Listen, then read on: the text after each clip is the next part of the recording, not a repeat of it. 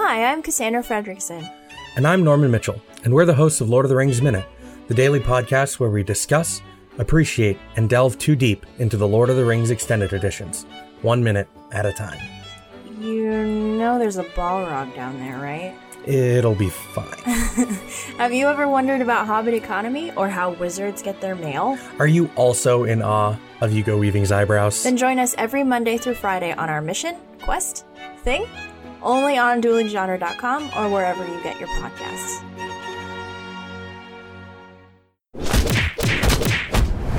Dueling genre.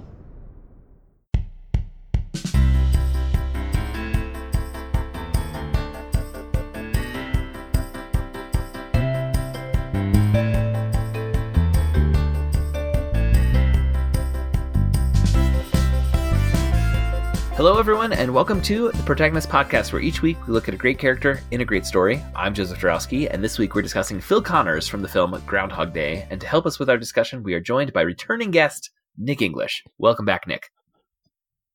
I am the re- reigning and well, okay. So I actually think that I am the most talked about special guest in the history of the of the Protagonist Podcast. So I'm kind of a big deal. Because we mention you in every episode in our That- that's true. Every single episode. So Uh, yes, we uh, we thank you for creating our uh, our art, uh, our logo. The the Protagonist Podcast logo is a Nik English original. Well, you guys, you guys contributed um, quite a bit, um, and like I said last time, I still every time I listen to the podcast, I say you're welcome after you say thank you. So you can just and- think of that still. Yes, ever ever since you told us that, uh, I I imagine it happening when I read that line in our outro. well, it'll always happen. So, uh, so good. I'm glad that I can be Um, on your mind every time. Yes. Well, as we said, we are talking about Groundhog Day, which is a 1993 film written by Danny Rubin and Harold Ramis and based on a story by Danny Rubin. It stars Bill Murray as Phil Connors and Andie MacDowell as Rita Hansen and tells the story of a narcissistic human being who gets stuck reliving the same day over and over again until he becomes a better person. Nik, do you remember how you came to the film Groundhog Day, or has it just kind of always been around for you? Um, so was it 93 that this movie came out? Yeah, it says right there. Um, so I was 12 in 1993 and so like this is the type of movie that like it's right it's like right when you're in like 6th grade and 7th grade and you're like what cool movies did you see you're trying to find your independence and stuff like that and so this was a huge deal like around my circles i have no idea the first time i saw it i just know that everyone talked about it. And my dad was always a big fan of bill murray um, and so i'm sure that we just got it and it was just a movie that always existed after that time you know? But i, I there's no way that i can remember the first time i saw it. Like Yeah. i'm pretty sure i didn't see it in the theater because we didn't go to the movies that often um, but i'm sure i saw it you know around that time at a sleepover or something who knows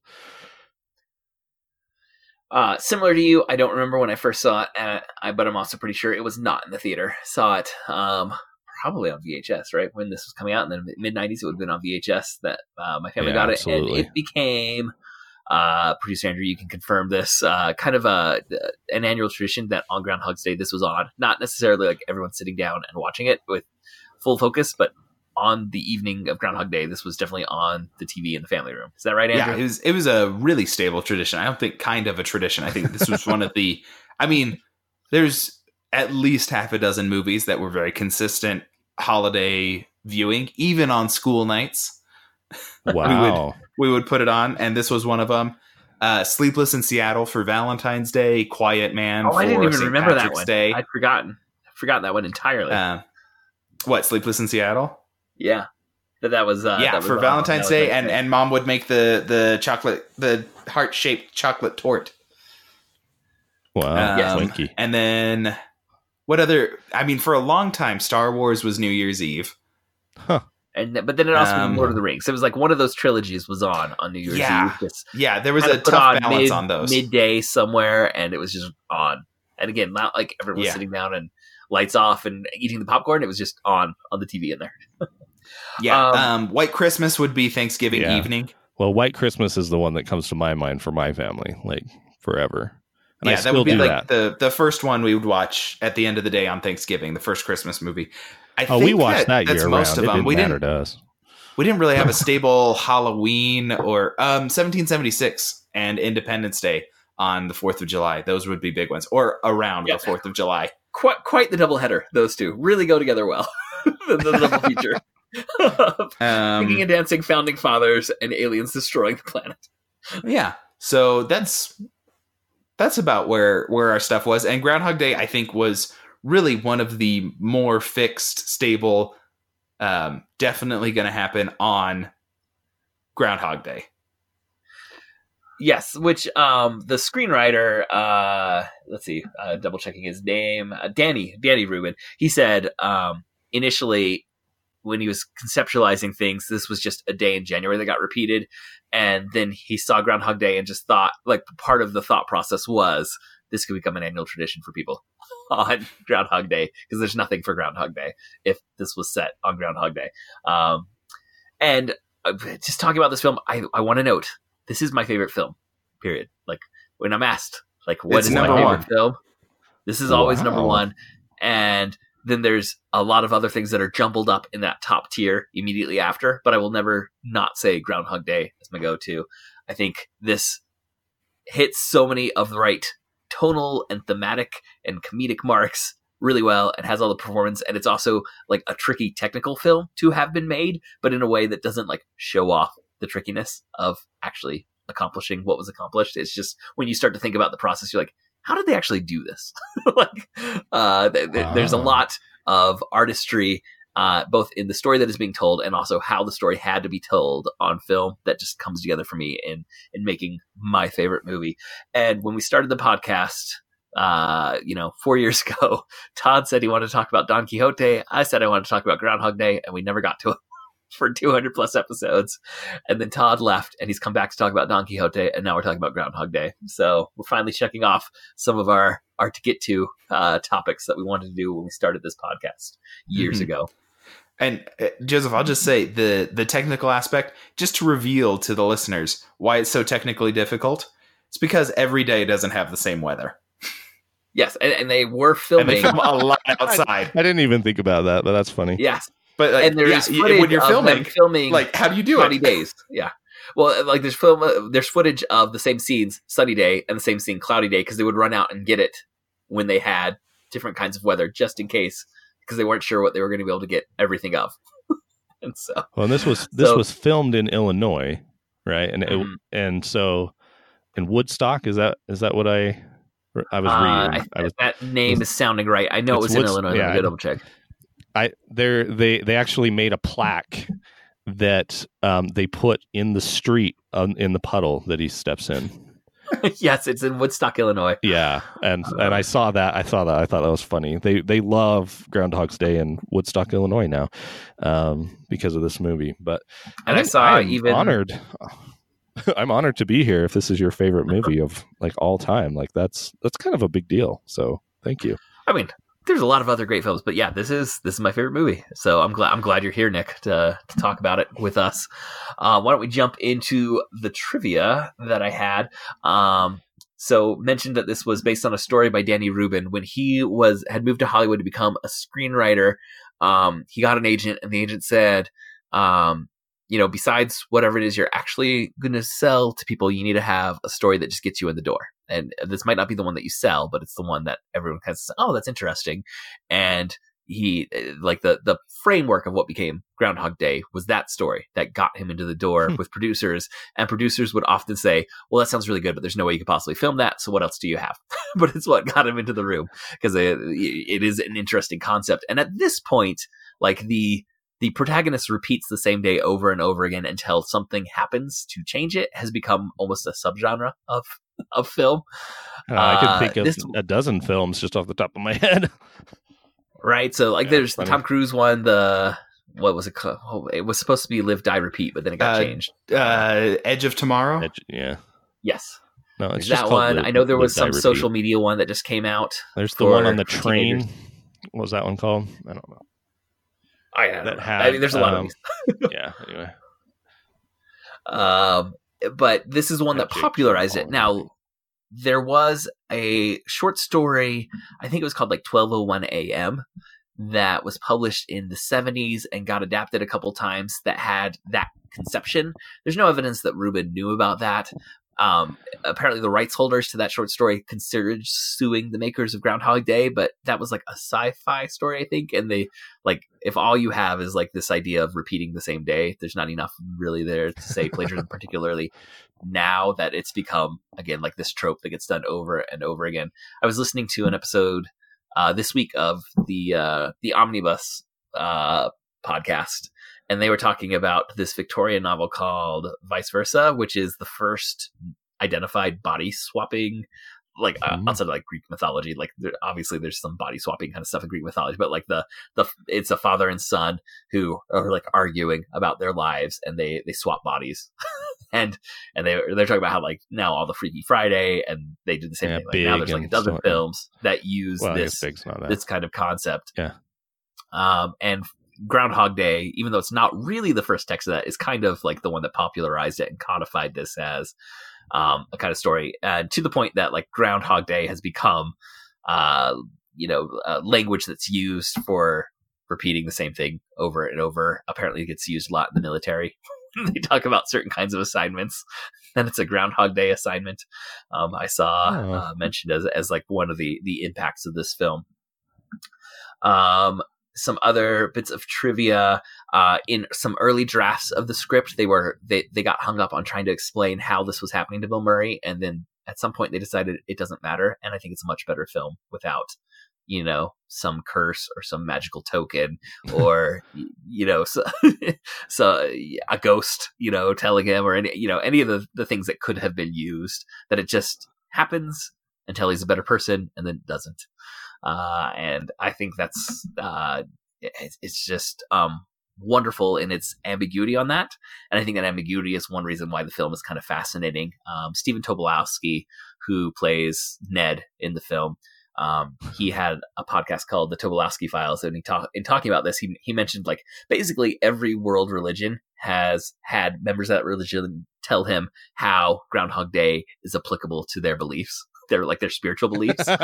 Um, and I think that that ambiguity is one one thing that lends it to that, right? That that everyone can kind of see something there because they don't say this is because he touched a you know he t- he took the cursed tiki idol from Hawaii or you know wh- whatever it may have been that, that they were going to explain it uh, use to explain it.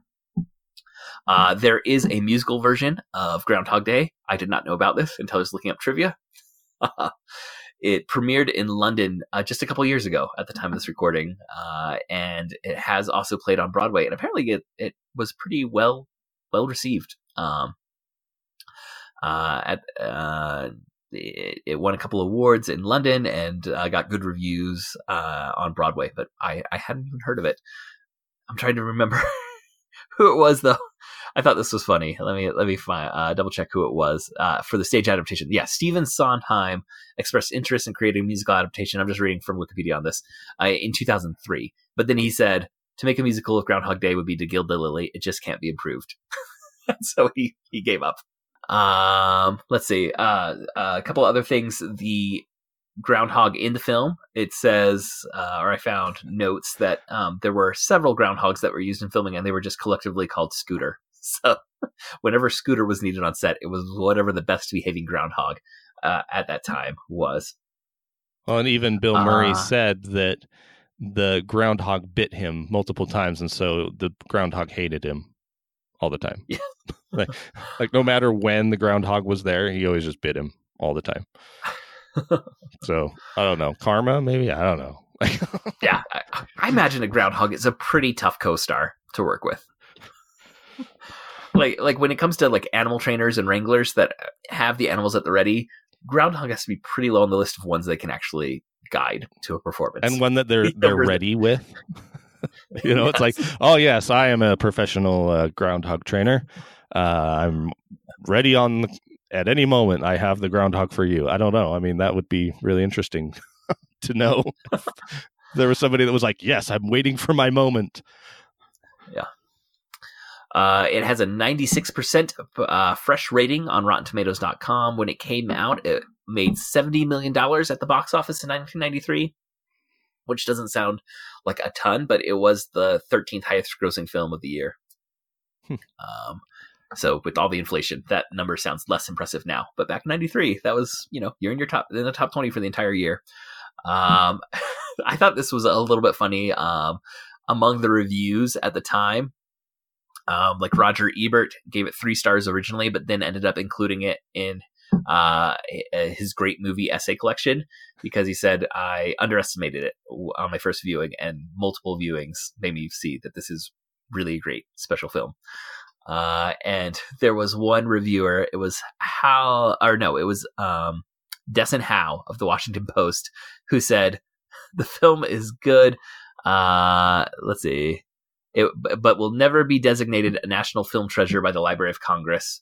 However, in 2006, it was designated a national treasure by the Library of Congress. It is on the the National Film Registry to be preserved forever now. Well, that guy can eat his words. yeah, he's like as you're writing that sentence, does part of you think maybe nah? Well, Like, it's one of those things. A- like, should should I really say this? Because there's a slim chance it might actually happen. I don't know. Like, and, and, me saying this makes it more likely. The fact that I'm about to put this in print makes it more likely to happen, right? At least that's what I would feel as a writer. I think if I was putting something like that down in print. Um, and uh, I mean, this is a little bit spoilery about the ending, but uh, I, th- I think it's worth noting here. At the end of the film, he has uh, the character of, of Phil has kind of this perfect day, and Rita has been kind of um, this woman that he's he he's been pursuing on several days and he's never been able to actually like connect with her as as much as he likes. And on the last day it's kind of the perfect day. He's he's completely selfless and he's serving all these other people and she becomes intrigued with him because of that. And then um in the morning he, he wakes up and then uh the the radio starts playing uh the the song. And she, her arm reaches over and turns off the radio and that's when he realizes something's different like i the day did not reset to the origin Yeah. point. And um, on set, when they were about to film that, Bill Murray said, Did we sleep together? And everyone paused because the script was ambiguous. And they're like, I don't know. And they, uh, the story that I've heard is that they actually took a vote on set of whether or not they did. And it was pretty split evenly, you know, 50 50. And then an intern said, if they slept together, it ruins any impact of this film.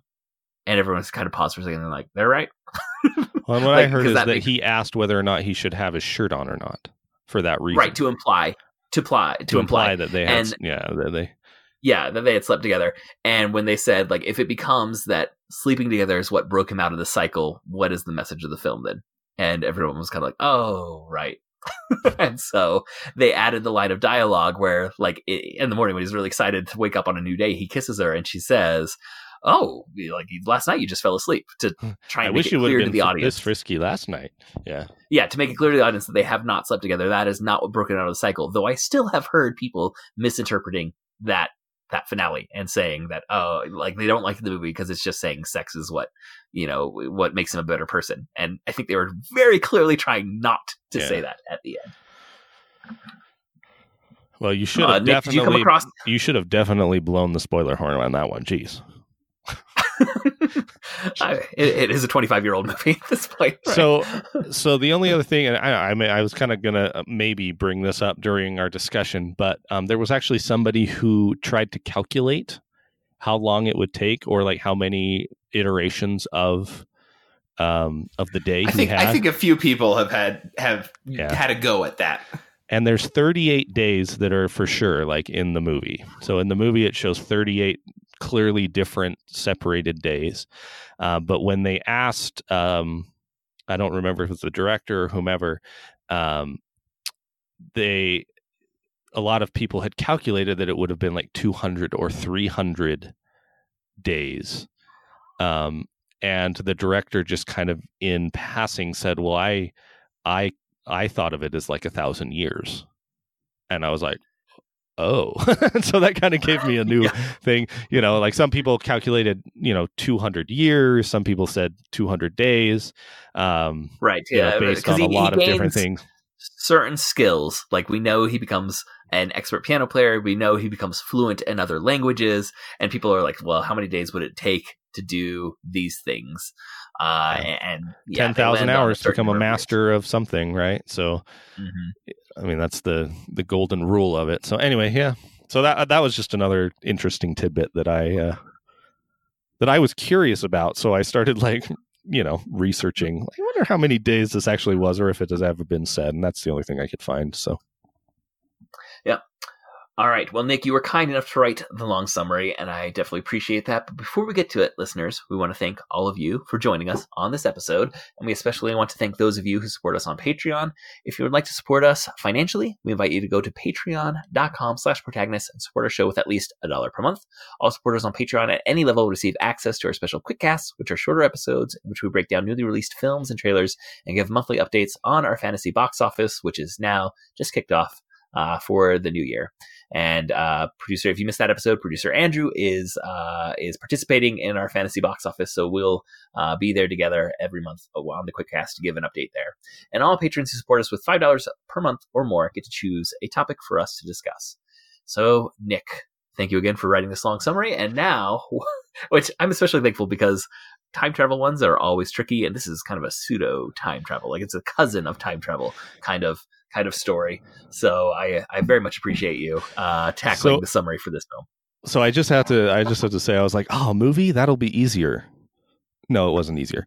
Um, and also, as I was writing it, um, I just kept going and going. I was like, no, that has to be you know this needs to so something else makes sense. And at the end, I asked my wife, I was like, Lena, do you think that this is too much? And she's like, oh, that sounds really long. So if it's too long, I apologize. I did practice a few times to try to time it out, but um, yeah, I, every I, I tried really hard to make it as concise as I possibly could. Anyway, so um, here we go. Phil Connors is a weatherman for Action 9 News WP BH Pittsburgh. We open with him giving his daily forecast on a typical broadcast. And he makes the announcement that he will not be in the studio tomorrow, for it is Groundhog's Day. He will be going to Punxsutawney to take part in the annual festival, where the ground, where if the groundhog sees his shadow, it means that there will be six more weeks of winter. The anchor woman smiles and suggests that he should be really excited for this is his third year covering the event. He corrects her and says it is his fourth year, while trying to hide his displeasure that he has to attend. Uh, after he leaves, his coworker comes to him and says he's happy to cover the nine o'clock shift and suggests that he stays in Punxsutawney at the recommendation of the new producer, um, Rita, and she is very excited to go to the event. He does not like this idea and does not want to stay one second longer than he has to. Um, on the drive to the event, Phil informs Rita, his producer, and Larry, the cameraman, um, that this will be his last year covering the event because there are many networks scouting him and he will be moving on to bigger and better things. Uh, and they don't seem very convinced. Um, when they arrive, Phil informs Rita that the hotel that she has selected is not good enough for him and he will not stay there. So Rita laughs and says, Well, you're not staying here. And he commends her for being a good producer and keeping the talent very happy. Uh, then he leaves to go to the bed and breakfast she had booked for him. Uh, Larry laughs and says, Did he just call himself the talent? Um, and they have a little chuckle. So then we cut to uh, an alarm clock showing the time of 6 a.m. and playing the song I Got You, Babe by Sonny and Cher. The song ends and an enthusiastic radio personality says, Okay, campers, rise and shine. And don't forget to get your booties because it's cold outside. Uh, they continue talking about the weather, and Phil, as Phil gets ready, and they inform us that the National Weather Service says that there is going to be a big storm coming in. Uh, they also wonder if groundhog named Punxsutawney Phil is going to see his shadow because it's Groundhog's Day. As Phil walks out the door, he's met by another guest. Making small talk, he asks Phil, Do you think it's going to be an early spring? And Phil replies, uh, I'm predicting March 21st. he laughs as Phil heads down to, to get breakfast, uh, where Phil is met by the hostess. He asks for an es- espresso, and, and there is none. She comments that there will be a blizzard. Uh, she comments that there may be a blizzard, and Phil goes into a detailed description of the chance of the storm blowing right past them. And she smiles politely, a little bit confused. He replies, Did you want to talk about the weather, or was that just chit chat? She shrugs and then asks him if he is going to be leaving, or when he's going to be leaving or checking out tonight. And he replies, Chance of departure, 100%. As Phil uh, as Phil is walking to the festival, he passes. words right there.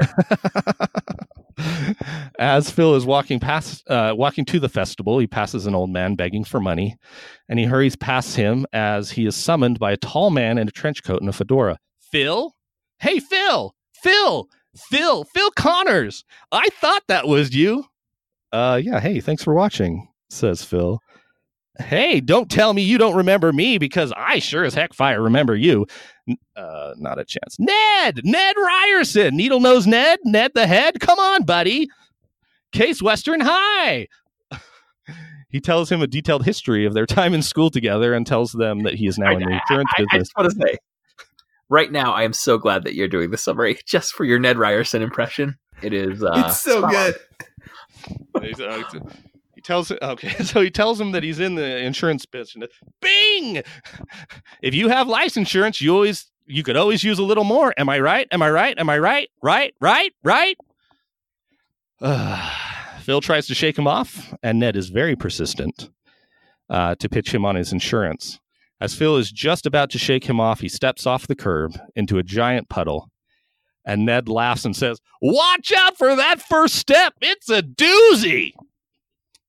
The festival is lively and well attended, and Rita calls Phil over to, uh, to get started on the broadcast. Her optimism on how fun the festival is is disgusting to Phil, and he shoots her down. Uh, they start the broadcast, and Phil mentions how it's the same every year. Uh, the mayor then lets the groundhog out of the little stump house and proclaim, proclaims in a loud and proud voice Punxsutawney Phil, the seer of seers, has stated in Groundhogese, I definitely saw my shadow six more weeks of winter.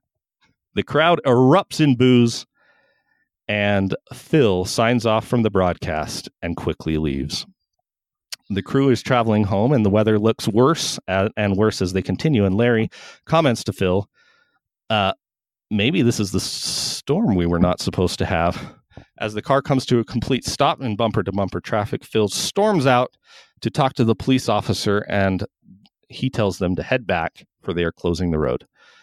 Next, we see the crew at the hotel bar and Rita suggests that they have dinner. Phil says, I had groundhog for lunch. And he says he's just going to go to bed. So the next morning, the clock ticks at 6 a.m. and the song, I Got You, Babe, I Got You, Babe, plays. Phil scoffs and says, They're playing yesterday's tape. As they talk about it being Groundhog's Day, and he looks out the window and there's no snow on the ground, and the same scene as the day before, he confusedly heads to the door and runs into the, runs into the same man, asking about early spring. He assaults the man and asks him, What day is it? The man tells him, February 2nd, Groundhog's Day. He leads he he heads downstairs to a similar encounter from the day before at breakfast. He asks the hostess if she has ever had deja vu, and she replies, "I don't think so, but I can check with the kitchen."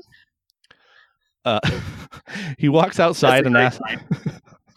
yeah, she's funny. Uh, he walks outside and asks the passerby where everyone's going, and she uh, she says to go see the groundhog. Uh, he continues and run in, runs into a familiar mad. Ned Ryerson. Bing! Right out of the gate.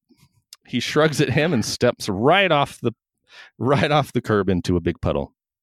Confused, he heads to the festival. Rita calls him over and Phil asks for someone to give him a good hard slap. Rita slaps him without hesitation. He does the broadcast as the groundhog gives us the same prediction as before. He leaves in the middle of the presentation and immediately goes back to the hotel. As he is going to bed, he breaks a pencil and places it on the nightstand. The clock ticks 6 a.m., and Phil immediately looks for the pencil, and it is nowhere to fa- be found. He rushes out the door. He sees the early spring guy, heads straight outside, skipping breakfast, sees the beggar, and runs away from Ned as he, he still tries to sell him ins- insurance and he steps in the puddle. He heads straight to Rita and says he needs to talk about something not work related. He skips the broadcasts and asks her to come to the diner. Um, during the breakfast, he confides in Rita that he has been living the same day for three days straight. She does not believe him, tells him that he needs to get his head examined. Uh, Larry comes in and says, We need to get on the road, and Phil refuses. Next, we see Phil at the doctor's office while Dr. Egon Spengler, no, I'm just kidding, not really him, um, while a doctor tells him that nothing is wrong, uh, that he can see, and he suggests him going to a psychiatrist. Uh, the shrink says, uh, Yeah, I can help you, but let's meet tomorrow. And then Phil immediately leaves. Um, he ends up talking to some men at a bowling alley. And while he is talking to him, them, he realizes that there are no consequences for his actions. So they get in the car and go on a bender. They hit some mailboxes. They end up riding on some train tracks and playing chicken with an oncoming train. And in the end, the police pick him up after he crashes the car. He spends the night in Real jail. quick.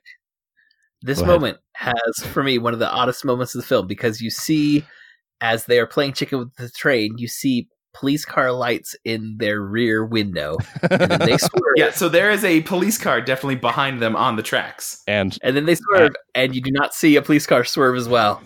And so I think they just killed some policemen or the policemen were just smart enough to get off the track immediately and not Yeah. play chicken, which is probably I, I- I like the less morbid version of that tale, but you know you can decide. I, I, they right before he swerves, you can still see the sirens in their rear window.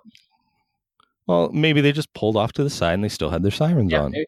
I I, I, like like to be positive in this. You know, like that, that's kind of sad. But you know, if they're reliving the same day, unless yeah. Anyway, that's a whole other uh, conversation. Okay, every so one of these um, days become its own branching. Uh, yeah, it's, it's it's it's the separate, um, you know, Earth 185, 186, 187. Um, okay, so um, he spends the night in jail and wakes up in his bed listening to "I've Got You, Babe." So he heads downstairs and asks the hostess if any policemen were looking for him. She says no, and he kisses her. He heads to the festival, and when Ned approaches him, he punches him right in the face. Then he skips over the puddle, and uh, next, we see him at the diner with Rita, and he is eating anything and everything he could possibly ever want. Uh, Rita asks him if he worries about anything, and he says he does not worry. Larry shows up and tells tells them that they need to head off to the road. And as Phil leads leaves, he sees a pretty woman and asks her uh, a bunch of questions about herself. Uh, the next morning, he uh, sees her at the festival and uses all the info he got from her to break the ice. Uh, they end up in bed together, and during the throes of passion, he says Rita's name. Next, we see him sitting on the curb, waiting for an armored car to go to the bank. Um, he he does a play by play of every action that is happening. Uh, then, at the perfect moment, he takes a large bag of money when no one sees. Uh, next, we see him on a date with another woman, and as he he pulls up in a super nice Mercedes, and he is all dressed up. Now, why he's dressed up in a gaucho outfit and his date is a French maid, I don't know, but that's the type of movie we're watching.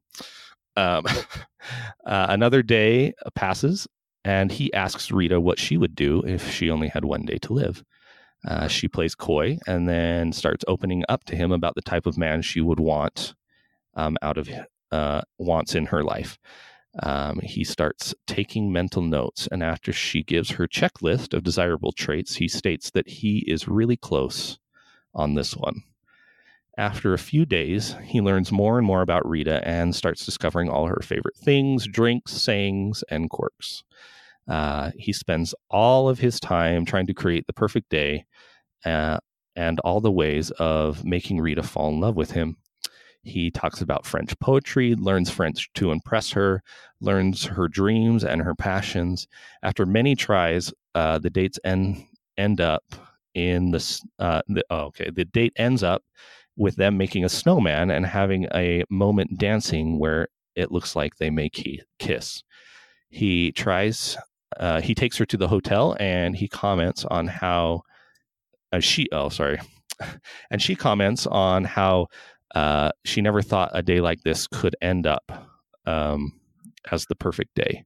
He comments, uh, "Well, you could," and uh, he invites her up. She resists at first, but then comes up to the room.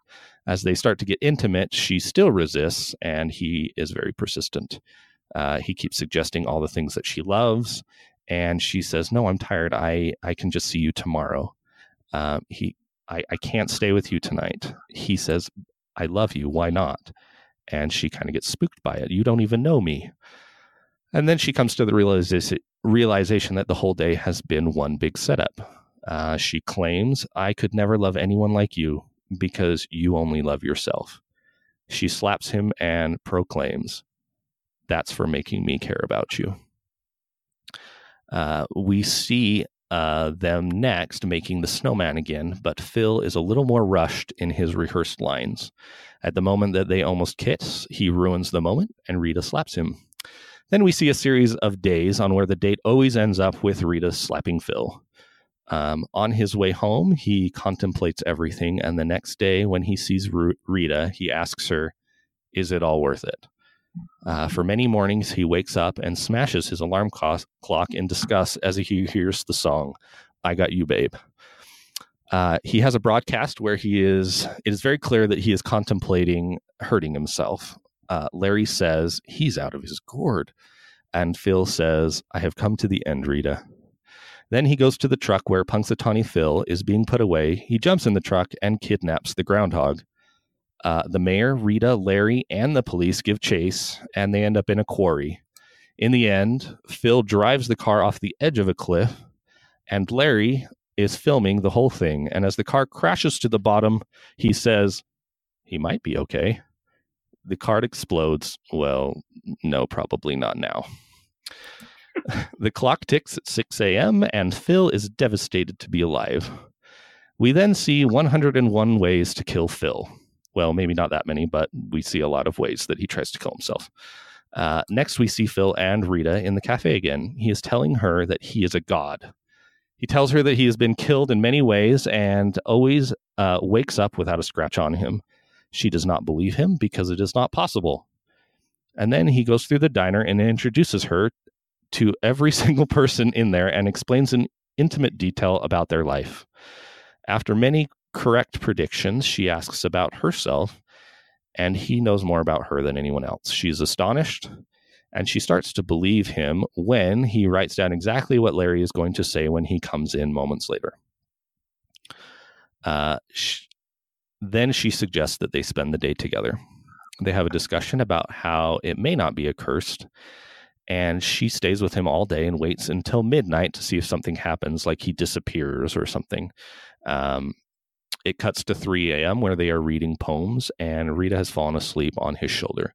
He confesses that she is the best and nicest person that he's ever met, and he describes that meeting her for the first time uh, was great. He proclaims that he does not deserve somebody like her but she is too sleepy to have heard anything that he said. The next morning, when Phil hears, I got you, babe, he has a new lease on life. Uh, he gives all of his money to the homeless beggar, brings coffee and donuts to Rita and Larry, and gives insight on where the best shot to film um, the show would be. And he also asks Larry um, if he thinks it would be a good idea. This takes them both off guard, and everyone thinks it's a good idea. He then uh, decides to learn how to play the piano. So he shows up to a woman's house and offers her $1,000 for a piano lesson. He is terrible at first, but after many days, he becomes very good at the piano. And when the teacher asks him, Are you sure that this is the first lesson? He states, My dad was a piano mover. Also, uh, he learns to do ice sculptures. Uh, later, we see the homeless man on the street. Uh, he falls down sick and uh, Phil takes him to the hospital where a nurse informs him that he has passed away. Phil demands to see her chart, and the doctors say, Well, sometimes people just die. And for the next day, uh, he is spent trying to do everything he can to prevent the old man's death. He fails. The next broadcast is uh, poetic and amazing. All of the news outlets are recording him. Rita is impressed and asks if he wants to go to breakfast. Uh, he takes a rain check and says that he has a few errands to run. They include saving a boy from falling out of a tree, changing the tire of some old ladies, uh, giving the Heimlich maneuver to the choking mayor at dinner. Uh, at the end of the day, everyone heads to the town party. Rita says, Hey, we should invite Phil. And a woman says, Phil Connors? Oh, I think he's already there. As Rita and Larry enter the party, there's a li- there's lively jazz music playing, and they realize that Phil is jamming on the piano. Everyone is impressed. The piano teacher claims, He's my student. And after Phil stops playing, Rita and Phil start dancing as the band continues to play without him. As they move across the dance floor, each person uh, he helps comes and thanks him. Rita's confused on how he knows everyone. Um, and the mayor announces that they are about to have their bachelor date auction. Phil is the first in line. Many women bid on him more and more money. And in the end, Rita takes out her wallet and bids everything that she has and wins the date. Afterward, uh, Larry goes up and no one bids except for an elderly woman that bids two bits. I won! I won! Uh, on the way, on their way out, Phil runs into Ned. Ned is really happy because Phil bought every type of insurance you can buy. Uh, during the date, uh, Phil carves an ice sculpture of Rita's face. She loves it. Uh, he explains that he knows her face so well that he could have done it with his eyes closed. He confesses his love, and she says, I think I do too. They kiss, and it starts to snow. They walk back to the hotel. Uh, the clock clicks 6 a.m., and You Got Me, uh, You Got Me, Babe starts playing. Phil opens his eyes, and an arm reaches over and uh, turns off the alarm. He is confused because something is different. Rita is next to him in bed, he runs to the window, and there is a snowy, scan- snowy landscape. He complains, or, er, well, he complains. No, he exclaims, Do you know what today is? Today is tomorrow. It happened. You are here. And that was the end of a very long day. The end. Oh, thank you, Nik. How long did that go? Uh, one ten minutes, which is not our longest summary. You're not. okay, good. Not there was just so much stuff in there. I was like, this need this. Uh, yeah, but uh, yeah. And particularly when you get to the last day, like you need to have included all the earlier days when you're meeting a lot of these people who become significant on the last day. Even though on film it's just a quick callback, you got to take the time to mention it. Um, yeah. In, in the summary. So and I, I do have to say it was really fun. It was really fun to do it. I, I don't consider myself a good writer, um, but it was fun to like overanalyze the movie, like to a, the point where it's like, well, do I need to include this? Do I not? Um, so it was really fun, and I appreciate that you let me do it. Yeah. Um, one thing that I did remember that I meant to put in the trivia that I had forgotten. Um, you mentioned that I think it's the third day when he started to be like really weirded out by this, and he snaps the pencil and puts it on the bedstand and then lays down. In the yeah. script, he was supposed to like shave his head into a mohawk, uh, completely trash the room, uh, like tearing into the walls even, and you know ripping everything apart. And then like just logistically, like we we can't afford to do that, and we certainly can't shave his head and they settled on just breaking the pencil, which is so much simpler. and it, it, feels, it, like it feels better actually. Like yes, I probably could have laughed at seeing Bill Murray just destroy a, a, a room. Like yeah, yes, with, with the mohawk, and, and I trust Murray's ability to perform that. But there's something that just seems more poetic about the simplicity of snapping a pencil and setting it on the bedstand.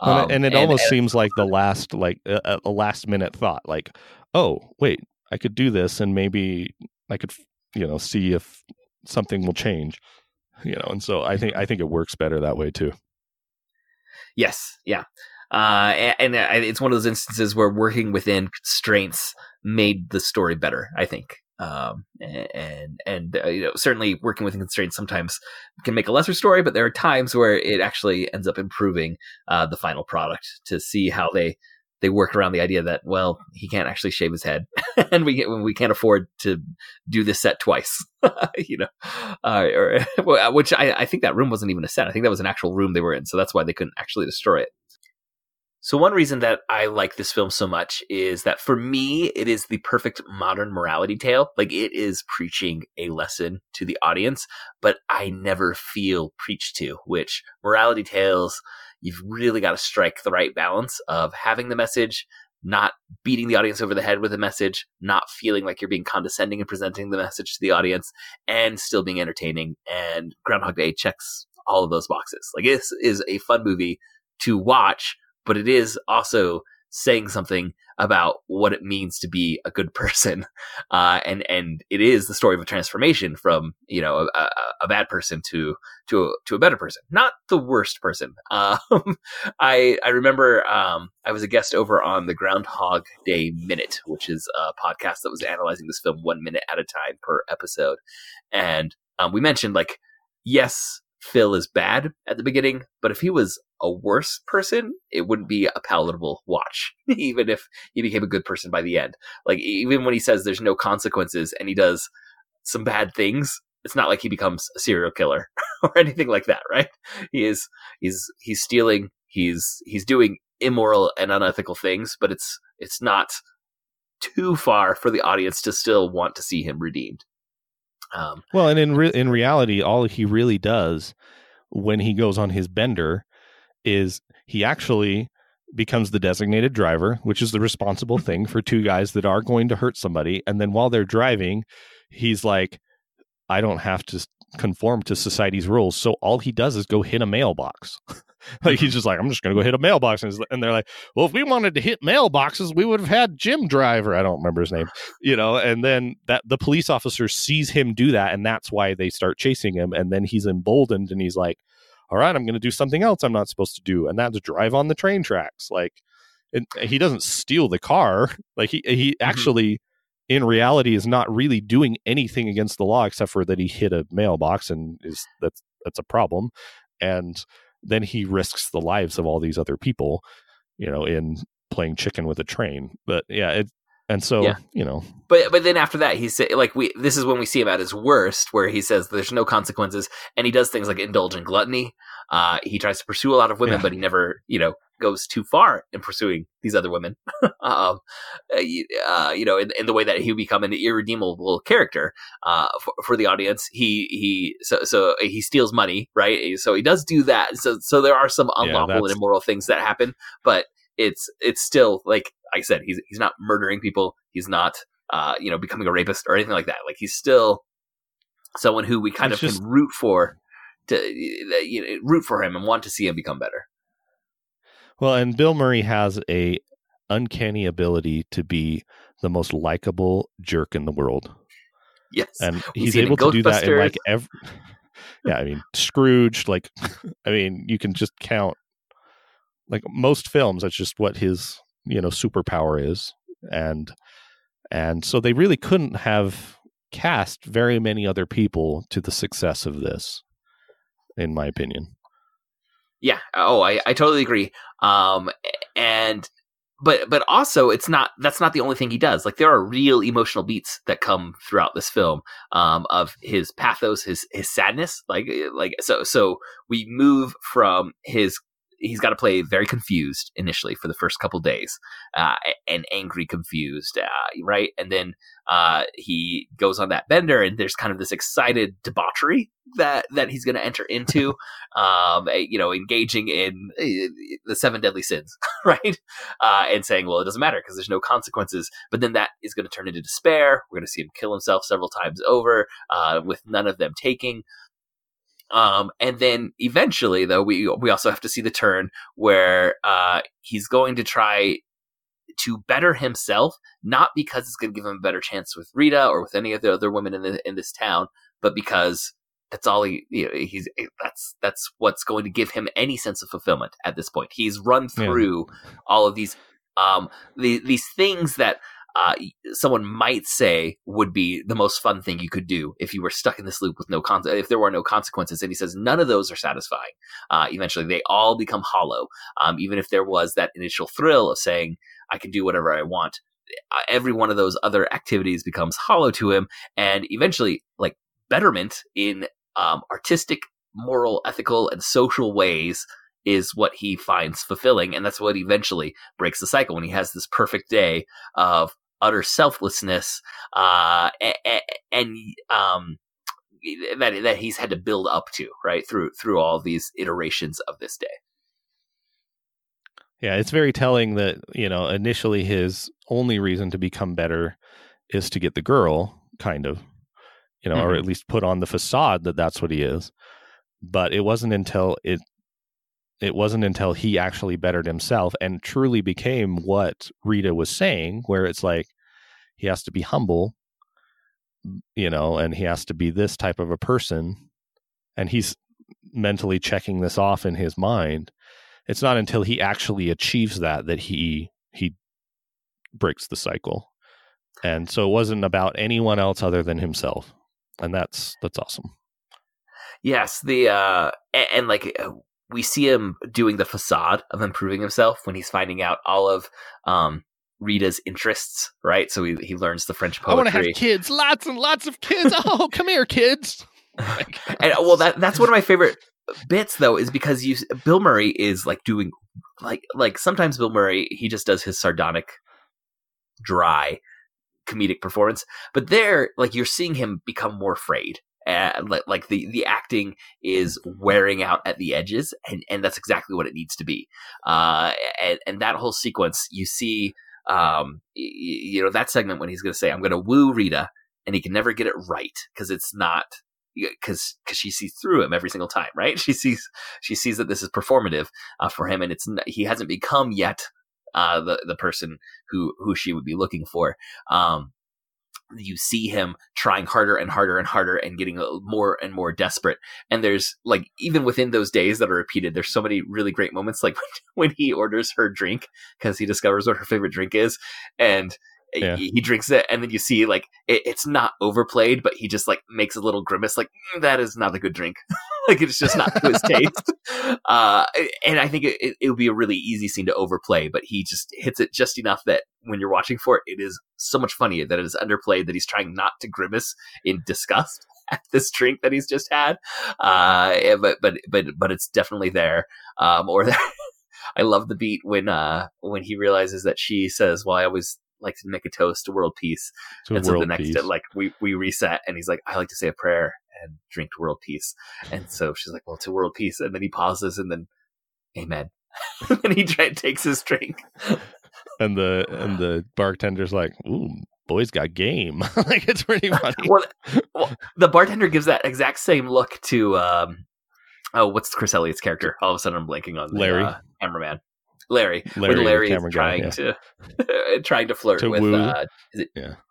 uh, what what's the character's name? Nancy. Uh, Her name is Nancy. Nancy. Nan- Nancy. Right. Nancy. Uh, he's trying to woo Nancy. It's the exact same cut of the bartender looking over, like, hmm. shaking his head like, nah, nah, nah. the wise old barkeep. Seen it all before. Do you have any um favorite favorite moments in this film? I know you are uh, famous over on the fandom podcast for your ability to quote things. Is there anything that stands out for you in this film? Well, a lot of them I included in the um in the synopsis, in the long synopsis. Um but I I feel like um I I love the interaction with the with the hostess like because she's just so clueless. Um and like I mean we I didn't put in the synopsis of like the time when he's in the shower and he's like, "Is there any hot water?" And she's like, "Oh, not today." Like, no, Yeah. not not today. And he's like, "Of course not today." You know, like, um, but just just there's so many subtle things in this movie. I love Larry's character too, just because he's so clueless all the time. Mhm. Uh, and he's like, "Hey, do you want to go in the van?" Like, uh, he's got great one-liners.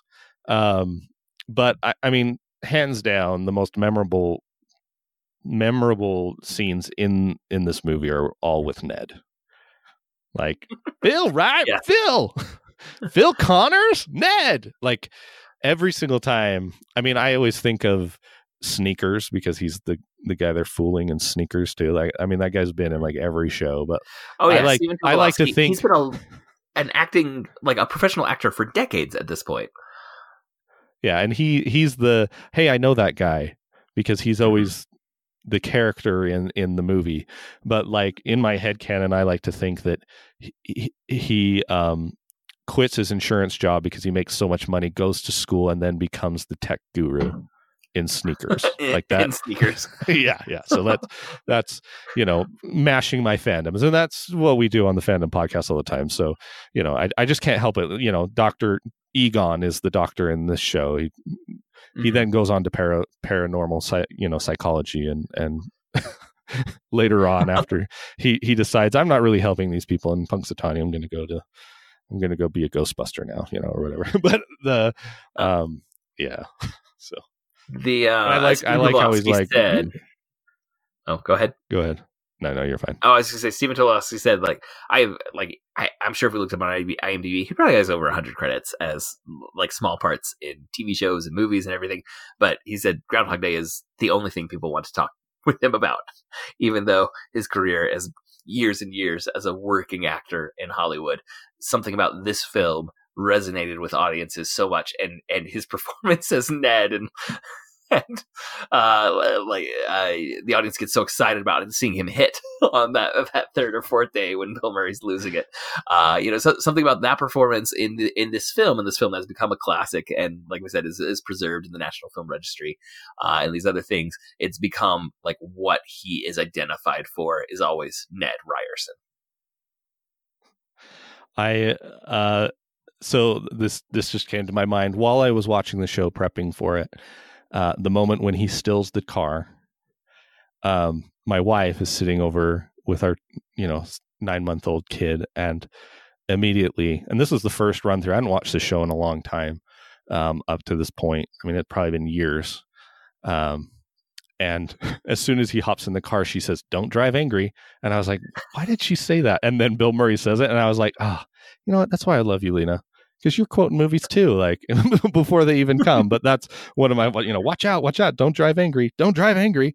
Um, my other one that I love is when Phil says, "This is the one time when television really fails to capture the true excitement of a large squirrel predicting the weather," and it's just like that line emulates like exactly how he feels to be there. he says it in completely sarcastic tone, and she's like, "Maybe now, not with all the sarcasm." And he's like, "We got it," and he just leaves.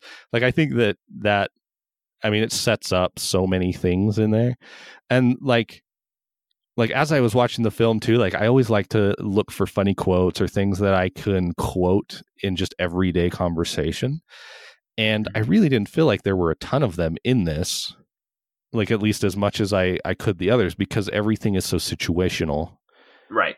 And so it made it hard to be like, well, I could just quote, you know, like there's I mean, Like there's a couple like It's the documented. Listen to Me pork shop.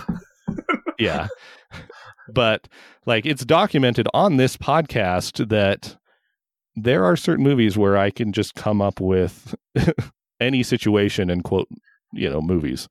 Um but this one I didn't feel like there were as many of those because the dialogue is so good for that situation that it mm-hmm. just needs to stay in that situation like mm-hmm. you know so.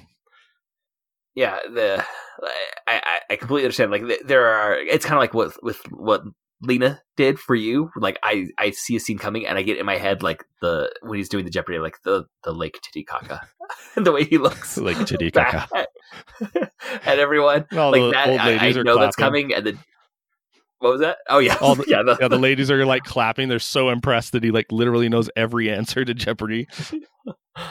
Um and, and the don't drive angry like these are quotes like i know are coming but kind of like you said they don't have utility as much uh outside of of groundhog day. Um but they work very well. And there's um like you said you can't imagine bill murray uh, anyone but bill murray playing playing phil. I can't imagine anyone but stephen tobolowsky playing ned or chris elliott playing larry or Andie MacDowell playing rita. Like this was a really well cast um film.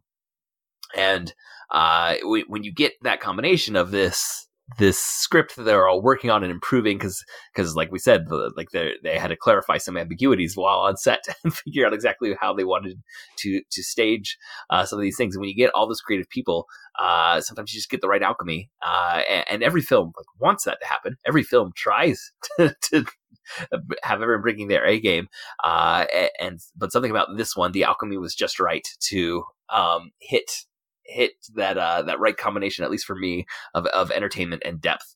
Uh, and and Bill Murray is just a, a standout for so many of his line readings and his deliveries and and his performance. Uh, again, not just the comedic stuff uh, that that he's most well known for, but I think he he gets into some legitimate uh, depth of acting uh, in this that we don't always see from him.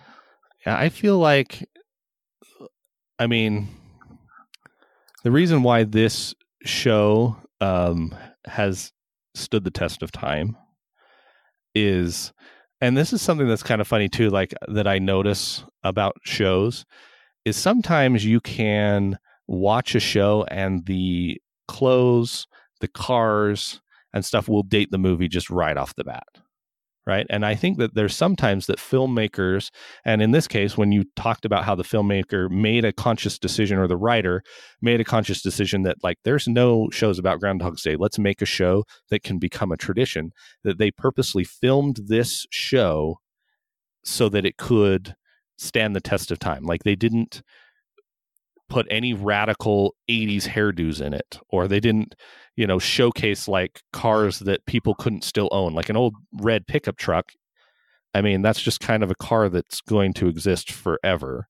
You know even when all of the people are at the festival and stuff like that they're all just wearing coats that are probably not that you know it doesn't say oh that's 70s or oh that's 80s or that's 90s um and so like it makes me wonder why filmmakers don't do that more often because there's so many films that like immediately when you watch it you're like well this movie is dated like right off the bat. Even if it's like meant to be in the 80s you're like ugh you know? But i feel like this movie definitely doesn't have that feel. Um, yeah there's um kind of a timelessness to the the the setting right? Which i mean it is kind of there's something supernatural going on, and it is unmoored from time, uh, and, and what we're seeing. But I, I agree with what you're saying. Like as you, as you go through, it's not like oh, this is so early '90s. The the style of hair and clothing and music and and all those. Uh, I mean, some of this because they're playing polka music, uh, which is clearly just for their their Punxsutawney yeah. film uh, celebration, so that that kind of separates it from you know having whatever the biggest hit of 1993 blaring from the radio, and well, and even like the the the clock radio, right? Like doing the uh, yeah, I've got you, Sonny Cher. That's a song that's forever going to be, you know. That's not 1993, and... right? That that no, is absolutely not. Uh, you know, time. I mean, I guess the, or, or, the yeah. only time that I really felt that was the opening credit song and the closing credit song which they wrote the for the this we- film. Yeah, it's called The Weatherman. I'm your weatherman. Um, yes. And then the fact that he uses a payphone, right? Yeah, like nobody yeah. would use a payphone now, but you know, and like the lines are down, right? The, the lines are down. That that doesn't happen. Yeah, now. that's actually one of my favorite lines when he's like, he's like, "What do you mean the lines are down?" And uh, let me think about for a second. Oh, he, he, says, uh, "Don't you have a special line for? Come on, all the long, yeah, all the long distance lines are down. Uh, what about satellite? Is it snowing in space? you know?" And then he's like, "Do you have a special line for celebrities and emergencies? Because I'm both. I'm a celebrity in an emergency. like, it's just like, okay, buddy. Like, good job. Oh, yeah, that's a funny part. Uh, yeah." I, the other thing that really stands out to me in this show is that there really isn't a very big cast of characters. Um, no. Which, which I think adds to its charm too. Like it easily could have, they could have introduced a ton of characters, and all of the minor characters have so much little screen time, but they only need to play that part for, you know, a second, and then it's repeated over and over and over. And so, like, you have three main characters. Um, if you consider Larry one, I mean, Larry's kind of not one. Um, and then you have all of these other pieces that are just put in to to to show to show the journey and i i actually think that rita has an arc too even though she's li- you know living the same day over and over but i feel we, like learn more about her yeah as time goes on but also we learn that she's the type of person that eventually or can see like even though she has this preconceived notion she's known this man for you know what three days now if that like it just depends on how long it, oh actually it no it's like two they, days they may be first meeting in the van actually yeah they they meet on the set when she's like playing with the green screen and he's kind of looking yeah. at her And that's actually referenced later when he's talking to her and says, The first time that I ever saw you, I wanted to hold you. And you can see it in his face. Like if you watch it, you can see that he's kind of like, Oh, this girl's interesting. He's got that intrigue. Um, and then that's when he, you know, in the van, he's like trying to kind of like be funny and, Hey, people like blood sausage. I've got one in the you know, I've got I've got some in the thing, and she's like, actually, do like blood sausage, you know, and he's like, real real Whoa. quick, uh, that that scene I remember in a film class when I was in college. Uh, we we had a day where we were talking about characters, um, and that we watched that scene. Uh, the, the, the first couple minutes of Groundhog Day, and specifically, he said, "You have this character who is very unlikable in in Bill Murray. Like he's he's being a jerk to everyone around him. He's talking down to the guy who's replacing him. He's he's clearly got a kind of fractious relationship with the anchor, uh, and he's making fun of Rita when he has just met her.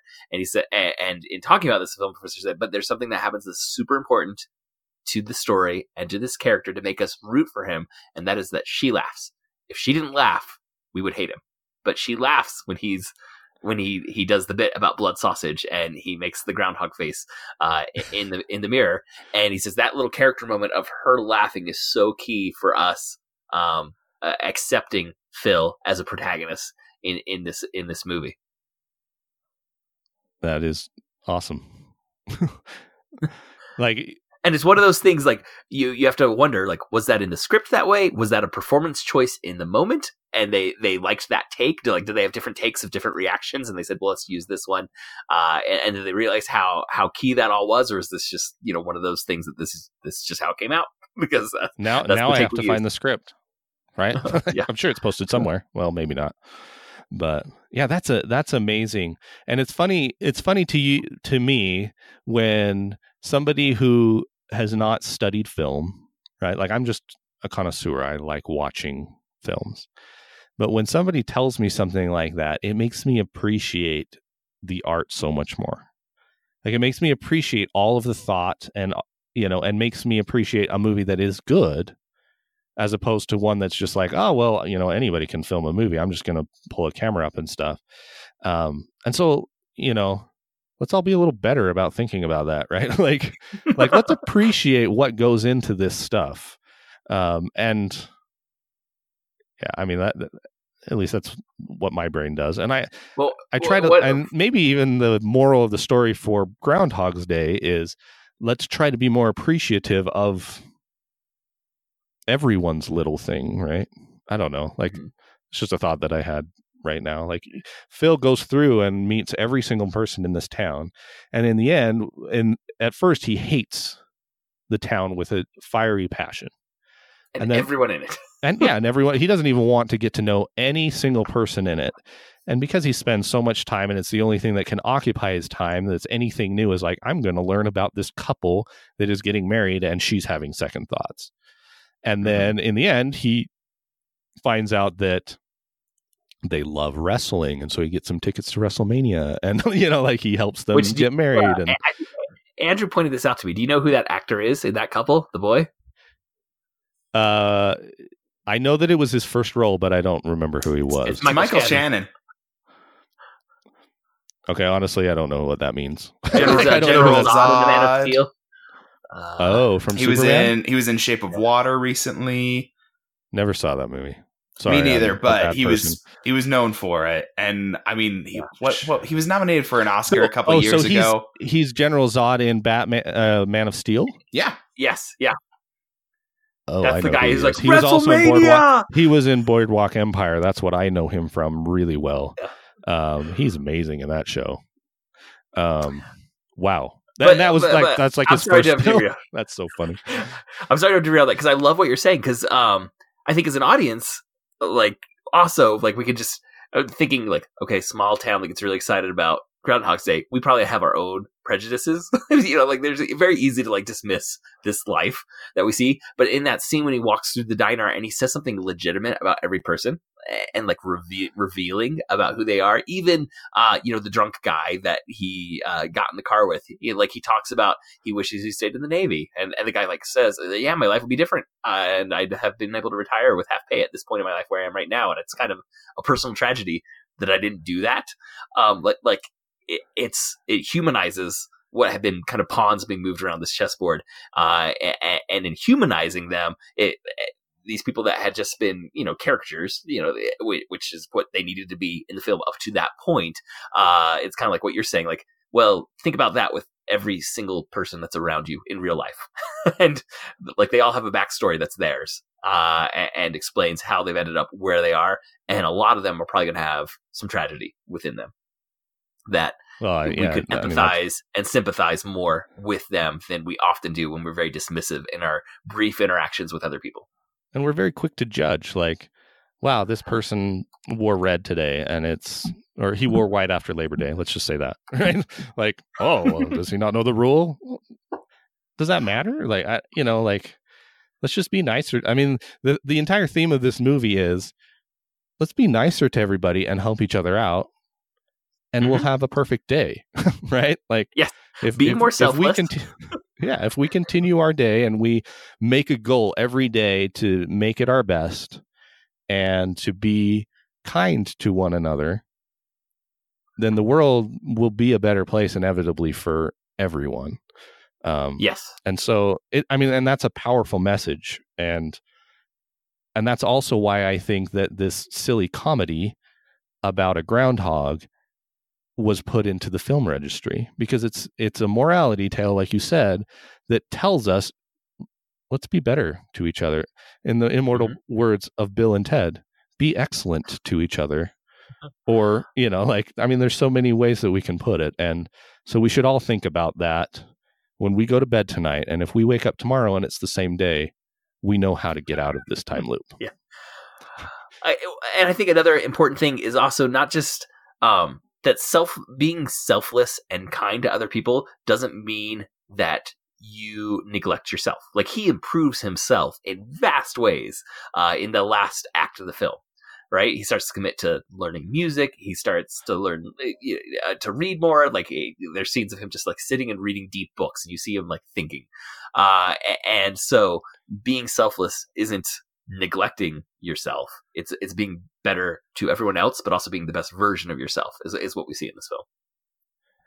I do remember that um, in that quote where it said that there would be a thousand days, that initially they were going to put in the film that he read a page of a book every day. And so that's way how he marking counted. time passage. Yeah, that's how he Oh. counted the time passing, but they decided to take that out. Um, Hmm. Just as a general thing. That's completely off topic, but it is just something that I remember. Like, and Yeah. you know, I think I think it's better not knowing. Um, hmm and I think that it also um, is good um, that like he doesn't know because time deprivation will eventually make somebody go insane, right? like that's kind of documented as well. And so like if he if he doesn't know how much time has passed, then you know that would bring him to his breaking point on where he tries to kill himself a million times. And it isn't until he finds value in himself or value in something else that he gets snapped out of it. So Yeah. Yeah. I mean it's Um, it's a fantastic film in so many ways. one uh like filmmaking thing that I love that I've noticed uh in, in uh, I don't know when I caught it in a rewatch, but at the very end, they're um they they come out of the the bed and breakfast and there's this archway at the um at the end of the sidewalk coming out of it and and the last shot is them like walking out through through this archway and framed with them in the archway is this minivan that backs up and it gets perfectly framed under the archway as they're walking out under it and I think at some point I thought that must have just been an accident. Like, why is there a minivan in that shot? And now I think it's pretty like like the way it's framed that that was not an accident. And like the minivan is this symbol of both family, which seems to be where those two are heading, but also like traveling together, which uh, Phil is so isolated at the beginning. Yes, he's driving in the van to to Punxsutawney, uh, but he's he's not traveling with anyone. Like he he's cut himself off from all relationships and, in what we see and what we come to know of him. Uh, and instead, uh, at the end, like it's it's um, not just this message of be be kind to each other, but like realize we're we're all in this together. We're we're moving along together, uh, and that's why uh, you know the the final day is like it, it's builds so perfectly to this moment of like, oh, he's he's gonna get it, and we're gonna be there to see it. we're gonna go along on this ride with him of him, uh, uh, you know, being the best version of himself and seeing how that lifts everyone around him. Yeah, and the and the journey is what's satisfying, Mhm. Not just the result. Yes, and that's that's an important lesson to learn from this as well. Is that some people are so fixated on the end that they don't enjoy the ride, you know, Mhm. and so um, that I mean that's just as important as anything else. And um just I, I know we're probably getting very close to the end here i did want to acknowledge that they take the time to say in his thousand days or whatever it is there are problems that he cannot fix right? With the uh, the old man who dies Yeah. that day. And when he's told like uh, it's just his day to die like he, he's old and frail and today's his day to die and bill murray's like well not today. Like this can't possibly be. Um at that point he's referred to himself as a god not the god a god. Uh, Although I may be, I don't know. yes, uh, but he, but he realizes the limitations, and, and I think that's another i- important part of like the in identifying these overall messages of the film. There's the selflessness, but also the improving of yourself, but also recognizing that you cannot address every issue that is out there in the world. Um, even if Phil has his thousand days, he's not. He's, or, or you know centuries or whatever it may be that he that he's and you know supposed to have lived on this there are some things that he can't he can't fix Yeah, I, it always runs long when I'm on the podcast, so I'm, and I apologize that for that because No, it's just no. it's just the reality. I'm sorry. We always try to keep it within an hour, and then it's not. Um, but but there's there's definitely a life lesson to learn here, and I hope that um, in listening even today, or thinking about this, or going and rewatching this, that you are made better a little bit for watching this. It's not just for comedy. Um, you know, take something from it and better yourself, and that should be the message of today's podcast. Clearly, um, so be excellent to each other. Well, I, I think that's going to wrap up this episode. I can't think of a better note to end on than that. So, thank you for joining us, listeners. For show notes and links to all the other great Dueling Genre shows, you can go to duelinggenre.com. Also, please subscribe to the Protagonist Podcast in your podcast app of choice, and please leave us a review. That really helps us out. We would like to thank Nik English, who designed our logo, You're welcome. and Scott Tofty, who composed our theme music. If you enjoyed this episode, you might want to go check out episode number 42 when we talked about Ghostbusters, or episode number 52 when we talked about A Christmas Carol, another classic morality tale. You can suggest stories or characters for us to discuss, or give us any comments or corrections by emailing feedback at protagonistpodcast.com. We're also on Twitter. You can follow at protagonistpod and at Jay Dorowski, and our producer Andrew is at Disminute, and our Facebook fan page is Disminute. facebook.com slash protagonist podcast and we enjoy our conversations there with our listeners. Nik, do you have anything you would like to plug? So I am an artist by trade, and so you can go see some of my artwork if you'd like at nikenglishart.com. And Nik is spelled N-I-K. There's no C, English like the language, art. Um, and then also I am on the Fandom podcast. Uh, it is a safe for work discussion about um, comic book dis- stuff. Um, all of the ho- uh, all of my co-hosts have been on this podcast, but you can find us at fandompodcast.com or you can just search us on Spotify, Apple, wherever you get your podcasts. Um, search for the Fandom Podcast, and uh, you can come listen to us as well. We would love to to hear from you. We love the protagonist guys. We've been on a lot of times. They've been on our podcast, um, and then we also have a Facebook group uh, called the Fandomaniacs. So you can go Such on a Facebook. good name for for your your Facebook group. We could not. We we tried to think of something for protagonist podcast, and we could not find any good collective noun So- sounding uh, so title. uh, that is the challenge, the call to action. So if any protagonites out there, I don't know, protagonist pod pods potters uh, out there want to uh, come up with a good name, we uh, talked about it for weeks and weeks and weeks, and we all had terrible ideas. And it was from listener feedback that the Fandomaniacs were born. So um, obviously, you guys have better ideas than we do. So show us, right? Like, I think it's a good idea. Oh, thank you, Nik. Uh, hopefully, uh, we'll, we'll we'll get some good good ideas for that. Uh, listeners, if you would like to support the show financially, you can buy a topic for us to discuss or show your appreciation with a monetary donation by going to patreon.com slash protagonist. Thank you again for listening, and we will be back next week to discuss another great character in a great story. So long. May the fandom be with you.